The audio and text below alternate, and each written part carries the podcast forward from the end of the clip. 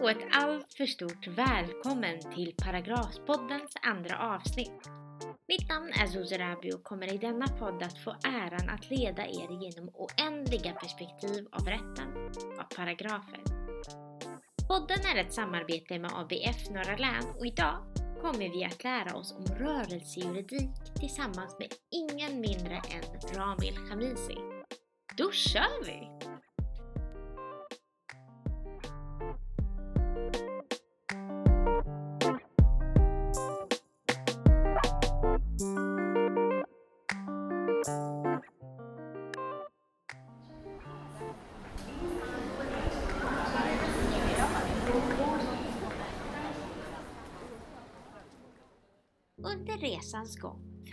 Första dagen på juristutbildningen till den här dagen har jag mött otroligt fina människor och verksamheter som alla har inspirerat mig på olika sätt. Mitt möte med rörelsejuridiken är ett sådant möte som fick mig att i dagar fundera över juridiken som ett maktmedel, juridiken utifrån oändliga perspektiv och min roll som framtida jurist i ett samhälle där glappet mellan jurister och samhällsmedborgare är väldigt stort. Rörelsejuridiken var vid mitt första möte Hörsal 6 2018 och är på riktigt än idag min överlevnadsdos vad gäller juristprogrammet och juridik generellt. Nu kanske några av er sitter med lite frågetecken, vilket är helt förståndigt. Vad är rörelsejuridik? Så, mina vänner. Rörelsejuridik introducerades i Sverige 2015 av eldsjälen Ramil Khamisi. Ramil Khamisi är för mig helt klart en av de häftigaste personerna i branschen. Han är en röst som ofta hörs i debatter om mänskliga rättigheter och ständigt arbetar för att juridik inte enbart ska vara avsett till en person, utan till flera, till alla. Men jag tycker faktiskt att vi inte kan prata rörelsejuridik om vi inte har med oss Ramil. Därför vill jag hälsa dig, Ramil, ett otroligt välkommen. Det är faktiskt mycket tack vare dig och Sommarakademin vi är här. Tack så, så wow, vilken inledning. Eh, jättefint att, att vara här och ta del av din nya podd och, och fantastiskt att du gör det här. Eh, och tack för de vänliga orden som, som du delar med dig. Och du kommer bli en, eh, en stjärnjurist, det vet jag också en dag med det drivet och den kraften som, som du har. Vad glad jag blir av att höra det. Vi har jättemånga spännande ämnen att diskutera idag. Och någonstans måste vi börja, så jag tänker om det är okej okay att vi rullar tillbaka bandet och går tillbaka till 16-åriga Rami. Hade 16-åriga Rami juridiken som ett självklart val? Självklart val var det nog aldrig. Eh, det här var, om man är 16 år så går man på gymnasiet och det var kanske då som jag egentligen började satsa och ta skolan eh, lite mer seriöst än det jag hade gjort innan. Eh, då var det att man ville bli fotbollsstjärna och, mycket annat. Men så drabbades jag i, av en knäskada när jag var typ 15.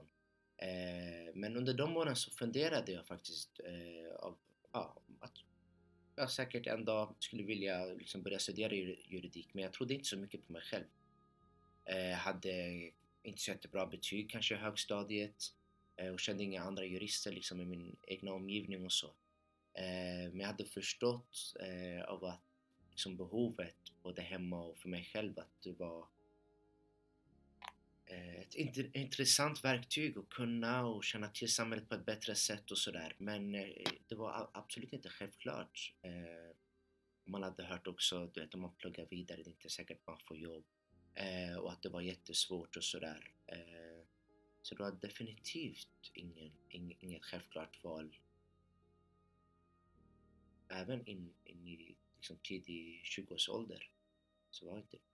Var det självklart för de människor som var runt omkring dig att juridik eller jurist skulle vara en roll som du skulle ta dig in i?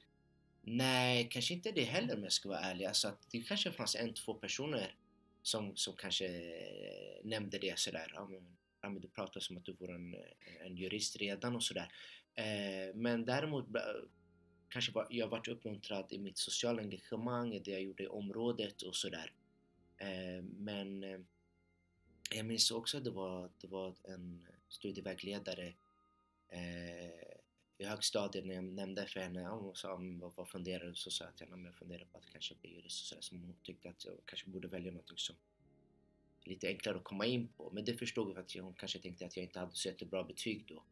Eh, men det var inga levande diskussioner, varken bland vänner eller eh, familjen eller så.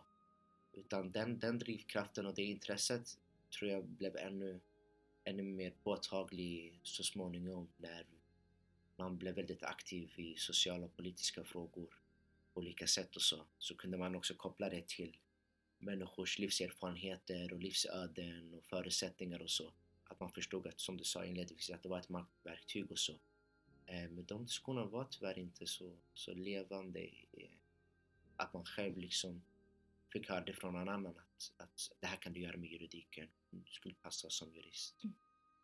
Men när du började juristprogrammet, följde de här diskussionerna med in i föreläsningssalarna eller blev det död på dem? Nej, men min, min, min förhoppning då när jag började plugga juridik och då var jag 24 år, då hade jag bott ett år utomlands och pluggat lite psykologi och lite annat dessförinnan och jobbat.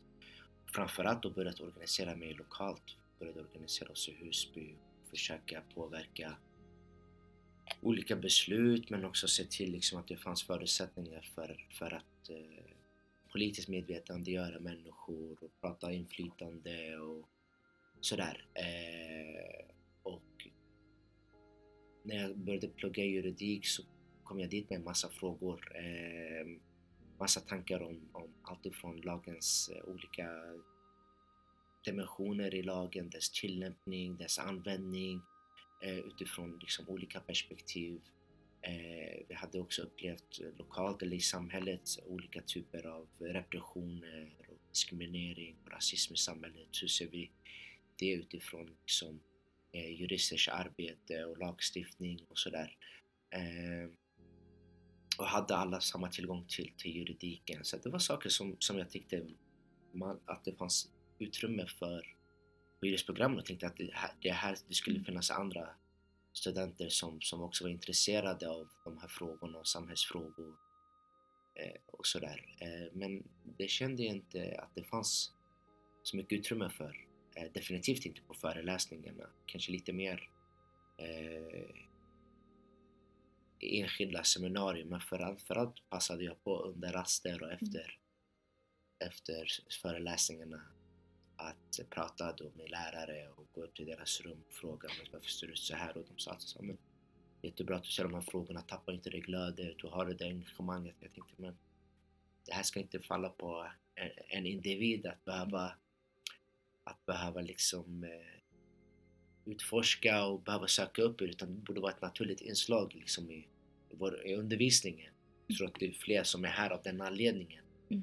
Eh, så det hade jag önskat ännu mer, liksom att det fanns en systematik, att det fanns den typen av frågor i tentor eller undervisning. Så här, okay, hur har vi sett, eh, så koppla det till, till aktuella samhällsfrågor och ge inspiration på, på hur juridiken används kanske i sociala rörelser eh, i andra länder eller i Sverige.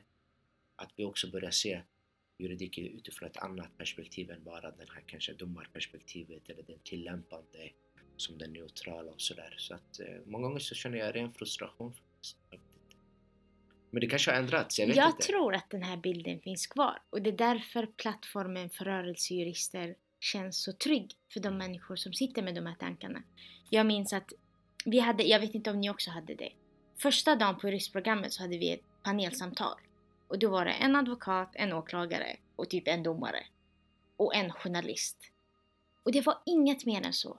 Och när man satt där första dagen så tänkte jag så jaha, det är så juridiken kommer att se ut. Och sen följde alla de här rollerna med sig i i föreläsningar så pratar vi alltid, nästan alltid utifrån domarperspektiv. Jag tycker det är helt sjukt att man sitter och pratar religionsfrihet och alla de rättigheterna utan att nämna människorna som berörs av dem eller strukturerna som finns. Och då blir det så fel för att politik hänger ihop med juridik och du kan inte koppla dem ifrån varandra. Nej men det har du helt rätt i. Alltså det där fanns ju outtalat ändå hela mm. tiden. Eh, alltså att man kände det liksom. Mm. Och, och, och den här att det skapas en, en studiemiljö eller miljö där människor kanske också blir rädda att ställa då fel frågor, Ah. dumma frågor som skulle kunna ha jättestor relevans för hur vi ser på juristrollen och vårt utövande. Mm. Och när jag kände av att det fanns de lärarna som var så här att det här, är- du Mm. det här är juridiken och rättstekniska och då, då, då, skapade, kanske man, då skapade man inte den relationen till Nej. dem. Men sen vet jag att det fanns andra lärare som Mm. ville stimulera just ett kritiskt tänk, tänk på hur juridik, alltså juridiska Mm. konsekvenser för samhället och för olika grupper. Eh, och det kunde man märka, alltså även när de pratar, alltså, Mm. så här, har sin föreläsning eller seminarium. Och att de är dukt, liksom, duktiga pedagogiskt fångar ett intresse. Mm. Eh, då kunde jag liksom ha de diskussionerna med dem. Ibland så, såklart försökte, försökte jag ta den platsen under föreläsningen men jag märkte att jag gjorde det ganska mycket de, de, första, de första åren. Sen det avtog liksom. Eh, och det, det var synd. Eh, och att man inte träffade likasinnade under juristprogrammet som, där man kunde ha de här Mm. gemensamma plattformarna, diskussionerna. Utan de som man studerade med, eh, som man efteråt har lärt känna och som är i grund och botten otroliga eh, skickliga rörelsejurister, de har man lärt känna efter studierna. Jag fick ju den glädjen att lära känna rörelsejurister under studierna, för du hade ju skapat det. Men jag tänker också att jag tror att rörelsejuridiken har påverkat juristprogrammet också. För nu exempelvis så hade vi processrätt. Jag fick alla perspektiv som jag sökte efter utan att ens fråga om dem. För vi hade den här Stockholmsmodellen och kritiskt tänkande och alla de strukturer som finns i samhället hade vi i undervisningen också. Så jag tror att det börjar hända på riktigt. Att juridik inte bara pratas utifrån ett domarperspektiv utan kritiska moment är också en del som också är tentarelevant nu. Vilket gör att fler sätts in i de frågorna. Precis. Nej men, vad är, ja, nej, men det är klart, det kanske det, det, det sker en sån säkert en förändring. Kanske lite olika, går olika fort på olika lärosäten och sådär. Eh, vi kanske ser om några år, du kanske står där på giken och pratar om rättsjuridiken och ger ett annat perspektiv på det än de Ja. traditionella juristrollerna som Absolut. finns. Eh, men för att du kände att det, var, det fanns en otillräcklighet i, i, i det. Ja. Jag har som mål att ha dig på en del av det här panelsamtalet. Jag tror att det hade gett mycket hopp till de eh, juriststudenter som satt i den föreläsningssalen. Jag Ja. hade känt mycket Ja hopp. men tack vare vi, vi, vi får se vad som händer. Mm. Eh, men jag, jag, jag, jag minns hur det var själv och var ju som du sa, kanske ytterligare någon diplomat och sådär, Mm. olika juristroller. Men Men vad fick dig att börja tänka att så, ah, men det är något som fattas och jag ska vara den som hittar det som fattas? Och så åkte du till USA och hämtade rörelsejuridik till oss. Vad fick dig i de tankarna? Var det den här avsaknaden av perspektiven som ledde till att du reste till USA det och skrev en rapporten? jättebra fråga. Eh, och, eh, nej, jag, jag tror att det var många som hade säkert funderat och hade en ambition av att eh, studera juridik eh, och bli jurister och använda det som ett verktyg för att skapa någon slags förändring för, för människor eller för olika grupper och sådär. Eh, och så jag, nog, jag var nog inte ny i, i, i att känna det behovet och den eh, det intresset för, för samhället och koppla det liksom till, till juristers arbete. Men det som hände då på juristprogrammet är att jag fortsatte vara engagerad lokalt och fortsatte liksom jobba med, med olika frågor kring ja, demokratiarbete, folkbildning, Eh, socialt utsatthet, eh, du vet, i våra socioekonomiskt utsatta områden på olika sätt och så. Och såg ett tydligt liksom maktvakuum, ett demokratiskt underskott där och du vet, alla de här sociala problemen som, som, som har fått pågå, segregationen och så. Samtidigt var jag liksom i, på ett universitet där det var väldigt så för mig ganska homogent. Du vet, det var ett, eh, socialt behövde jag själv försöka få mig att trivas. Eh, men det var inte alltid jag kände mig hemma där. Eller det, var mer med människor som jag delade samma erfarenheter med. Så jag slog många gånger av ren, ren panik. Liksom. Vill jag vara där? Vem är jag? Liksom? Vad håller jag på att bli? Och varför ser jag emot oss, eller så uttalat att vi inte ska reflektera kring det som vi, vi vet pågår i samhället. Eh, så det skapades liksom en egen, egen frustration i det och eh, jag känner att det här kan inte vara alla de svaren vi får på, på, på juristyrket och juristrollen. Mm. Om de inte, de som då har makt att påverka våra läroplaner, om de inte påverkas så mycket kanske av, av segregationen eller fattigdom eller eh, att deras föräldrar har, har flytt från andra länder eller rasismen här. Så kanske inte det kommer vara kanske i deras intresse att lära oss om, om de här sakerna på ett kritiskt förhållningssätt och sådär. Men de människor jag träffar, de unga, de mammor, de pappor som hela tiden problematiserar sin, sin eh, den maktutövning som, som samhället eller privata aktörer eh, står bakom. Eh, så länge jag får de perspektiven så vet jag att jag har också ett ansvar att lyfta upp de här sakerna och reflektera kring. Och då, då bestämde jag mig, okej men låt mig se vad som ser och händer i andra länder. Så då bestämde jag mig för USA, men det kunde ha varit än andra, andra liksom, andra samhällen. Man kanske har en annan rättskultur.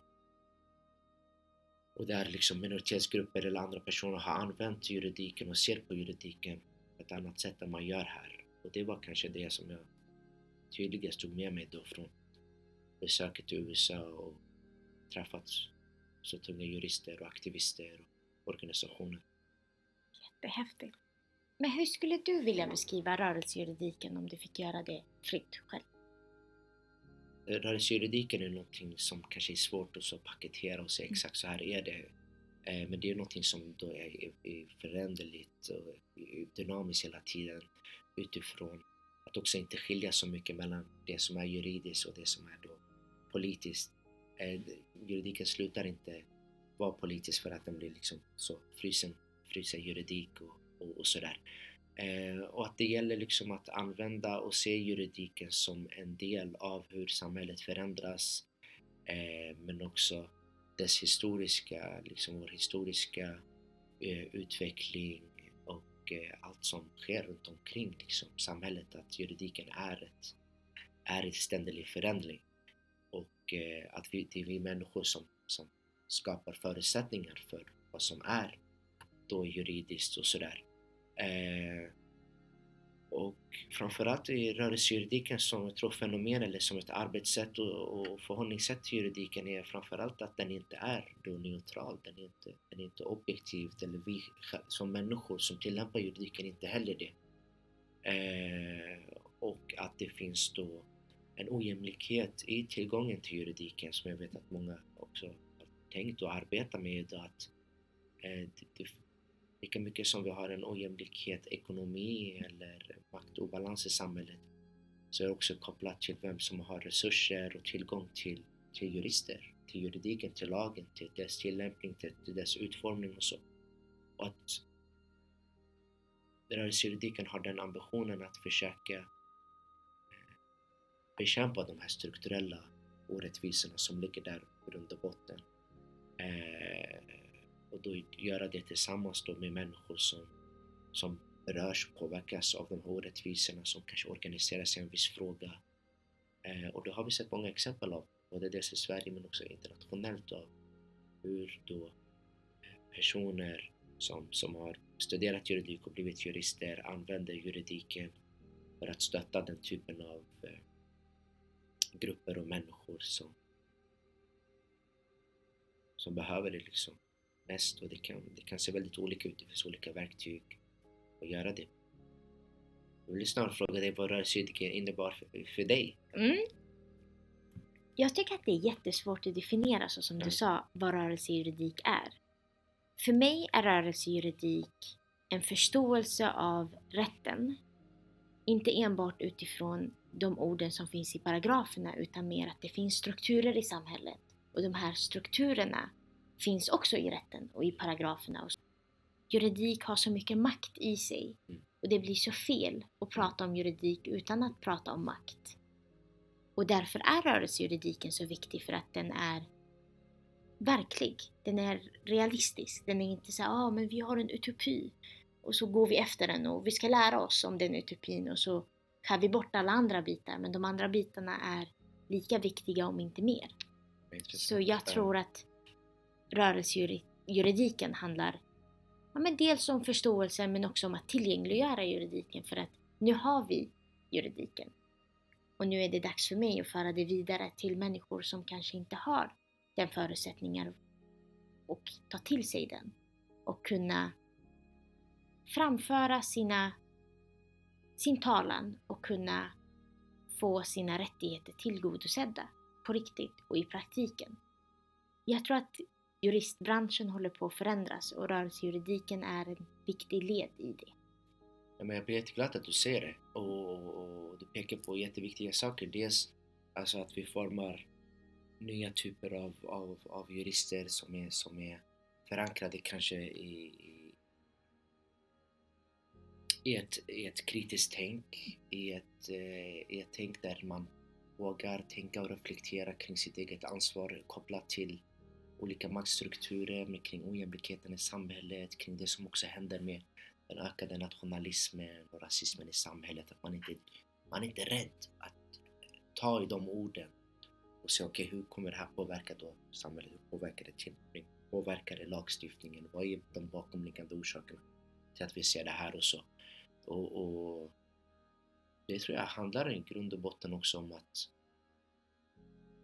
människor från liksom, olika minoritetsgrupper, från underprivilegierade grupper har, har uh, sett till att uh, ta sig in på de här juristprogrammen.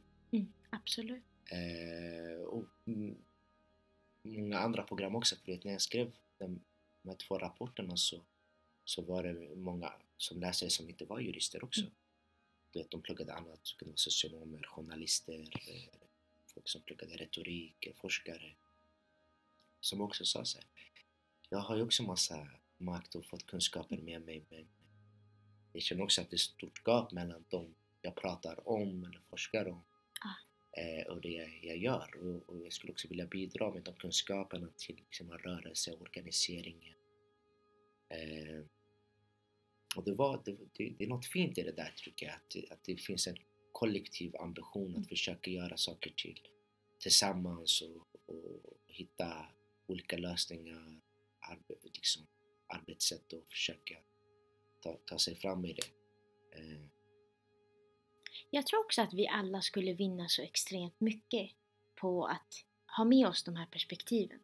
För att exempelvis om vi tar juristprogrammet, vi har ju en, en förhoppning och vi har ett mål om att ha en rättssäker, ett rättssäkert system som säkerställer objektivitet och alla de aspekterna. Men för att en domare ska kunna vara objektiv så måste domaren vara medveten om de här strukturerna och om de här tankarna. Vi alla skulle vinna så extremt mycket på att ha de perspektiven oavsett om vi är jurister eller inte jurister. Mm. Då för vi samhället framåt tillsammans. Definitivt. Och det här glappet kanske inte är så stort om några år, förhoppningsvis, om vi fortsätter kämpa. Nej, verkligen. Och det, det, det du egentligen pekar på, eh, det var ju tror jag det och jag och många andra kände, alltså just det här osynliggörandet av vissa perspektiv, av vissa frågor är i sig ett eh, förtryck. Alltså att inte ta upp vissa frågor på juristprogrammet eller juristbranschen som att det här det här är det som vi alltid har gjort och så här. Det här är de perspektiv ni behöver och ska tillämpa och det här är ert tolkningsutrymme. Eh, så blir det också att man upprätthåller eh, orättvisor som drabbar tusentals människor. Så det här är, jag tror att det är, det är, det är föränderligt liksom och ju fler vi är som, som pratar om de här sakerna och, och lyfter fram liksom olika angreppssätt och att vi ser just juridiken som, som ett sånt verktyg för det eh, så jag tror att vi kommer behöva ja, kunna göra, ja, göra skillnad på olika sätt. Och så. Vilka utmaningar tror du vi har framför oss som ett samhälle? Och hur kan rörelsejuridiken inte bota, men kan motarbeta de utmaningarna? Nu det här spelas in, då befinner vi oss i värsta corona Ja, det är livsfarligt. så det är mot hela, liksom, hela samhället, om ja. inte så hela världen. Men eh, så det vi har sett de senaste åren kan också liksom dela med dig av vad du upplever. Eh, det är väl alltifrån eh, den ökade ojämlikheten, den ekonomiska ojämlikheten som vi ser globalt, som vi ser i samhället. Eh, så att fattigare blir fattigare och de rikare blir rikare. Eh, vi ser den ökade segregationen, bostadssegregationen. Eh, människors upplevelse av att eh, av otrygghet, av eh, Politikerna politiker inte lyssnar, inte tar deras oro på allvar, den ökade nationalismen, den ökade rasismen eh, pekar framförallt på den högerextrema liksom, nationalismen som pekar ut grupper eh, som problem i samhället och som allt mer eh, pekar på hårdare straff och liksom mer repressiv lagstiftning för att försöka hantera de, de sociala problemen som vi ser eh, och koppla det till någon slags ja, människor som flyr, eh, flyktingar och olika grupper, bostadsområden och så. Och eh, det har gjort att vi har fått ett mer polariserat samhälle. För mig då, att för, som, som jurist, men framförallt då som, som människorätts liksom, så aktivist och sådär, att försöka se okay, vad, vad kan vi göra utifrån de verktyg vi har och de plattformar vi har. Och jag tror att det är en rad olika saker. Det är allt ifrån att verkligen organisera lokalt, alltså börja det bostadsområde. Eh, det finns en, en trygghet att kollektivt samlas där, formulera, diskutera de problem som är men också de, de lösningar som finns. Eh, Alltifrån betydelsen av det du gör nu liksom med folkbildning, alltså sprida kunskap om människors rättigheter, Eh, men också finnas med i, i, processen där man kan liksom, om det är mot hyresvärdar eller eh, myndigheter eller andra där man kanske inte har rätt till biträde eller någon jurist och så. Okej, okay, vad, vad kan jag göra för, för människor som, som befinner sig i liksom den här sociala situationen och även där, okej, okay, juridiken erbjuder de här möjligheterna, liksom de här processerna, eh, men här är juridiken också begränsad. Här kan vi inte göra så mycket om människor har exempelvis har blivit uppsagda från lägenhet mer än att kanske gå till nämnden. Men har de ett korttidskontrakt så kan man inte göra så mycket. Men att våga då att använda de politiska instrumenten som vi har liksom. Uppmana människor till protester, till manifestationer, till att skriva medborgarförslag till kommunerna. Ska, vet, vi kan också bli bättre jurister på också att få vara med och formulera nya krav på lagstiftning. Vi ska inte bara behöva säga vad vi inte vill se, vad vi inte vill ha. Men vad vill människor som utsätts för strukturella orättvisor ha för lagstiftning? Vad vill de att kommunen gör? Så att jag tror liksom, det är också det juridiken kan, kan i stort sett också användas till förutom det här att liksom föra, föra processer i domstol och föra grupptalan och strategisk processföring och så, så tror jag också att det här är mer folkliga att jobba med, mycket med enskilda ärenden och försöka se liksom, eh, vad de här enskilda ärendena bottnar i utifrån ett mer strukturellt perspektiv. Liksom. Hur kan vi angripa det? Det måste vi göra liksom också, våga göra eh, politiskt tillsammans med människor. Jag tycker det är jätteintressant det du nämner om att juridiken har inte svar på allt. Nej. Utan juridiken har också sina begränsningar. Men vi har demokratin och vi kan använda våra rättigheter genom att föreslå lagändringar och genom att skicka in en motion. Och... Vissa frågor är kopplade till juridiken, andra saker är nej, det är mer av demokratisk karaktär och problemet är också att vi har sett en och det är det som också är problematiskt, man vill eh, gå djupare problematisera rörelsejuridiken, att vi har fått en maktförskjutning där, där, eh, där jurister och domstolar och myndigheter har fått mer utrymme till att tolka och ta beslut i, i det som tidigare var politikers ansvar. Vi kan se tiggeriförbudet och vi kan se liksom man har tillämpat asyl, hela asylrätten har blivit mycket judifierad och så. Det, det, det är också problematiskt i sig. Att vi som jurister eller våra domstolar och myndigheter för den delen är inte valda av människor. Mycket svårare att ansvarsutkräva på det sättet. Men jag tror att det är viktigt att ha det i åtanke också att samtidigt som vi använder juridiken så kanske vi också vill vara med och demokratisera både dels juridik men också samhället i stort. Eh, och att försöka röra sig i de, i de här olika rummen och samtalen och vara, ja, liksom ödmjuk inför, inför eh, rollen som jurist att man, okej, okay, det här är inte, det här kan jag inte ge svar när jag pratar med olika grupper som kanske vill organisera sig. Kanske det är svårare sen i, i ett enskilt möte med en klient och så, för de vill kanske mer utpräglat man vill ha juridisk hjälp. Det finns ett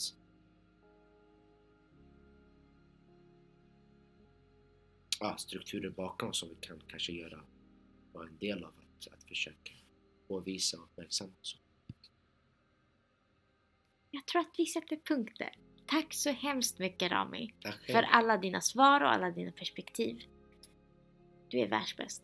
Nej, tack, för, tack för att jag fick komma och otroligt fint att du gör det här. Jag tror att du kommer inspirera många. Tack så jättemycket. Vi inspirerar tillsammans.